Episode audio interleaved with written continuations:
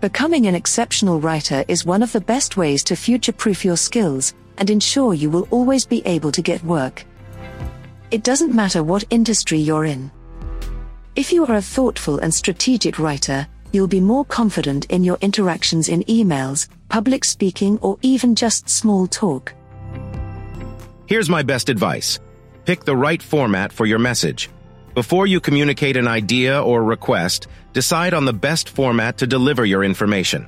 For example, if you are sharing research involving complex data, then a PowerPoint displaying charts and images may be the best format.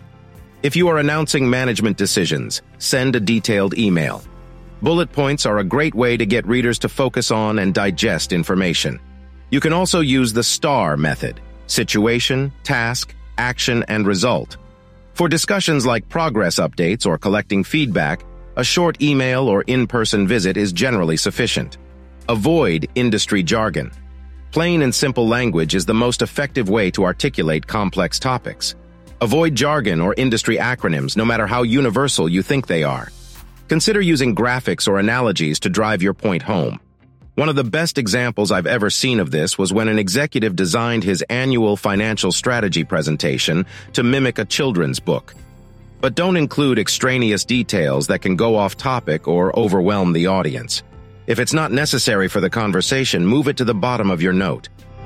Reduce the amount of effort the audience needs to put in. Your recipients are bombarded with emails and documents all day. So before you send anything, remind them why you are reaching out e.g., regarding yesterday's meeting. Format the email so it's easy to read on phone screens, e.g., short bulleted sentences. Call out action items, e.g., the next steps are. The deadline is. If your message exceeds one page, create a separate document to attach and use the email to provide highlights. Don't assume that the audience has the same amount of context that you have. Provide baseline information to bring everyone to the same starting line. Show your work. If you are dealing with a potentially controversial topic, e.g., allocating a budget or restructuring a company department, walk readers through your thought process. This approach builds confidence and shows people that you are thorough, can weave together a number of nuanced perspectives, and can provide key context when it comes to big decisions. Invite feedback and make note of any concerns. Write with precision Finally, you want to make sure you project a strong and capable presence in all aspects of your job.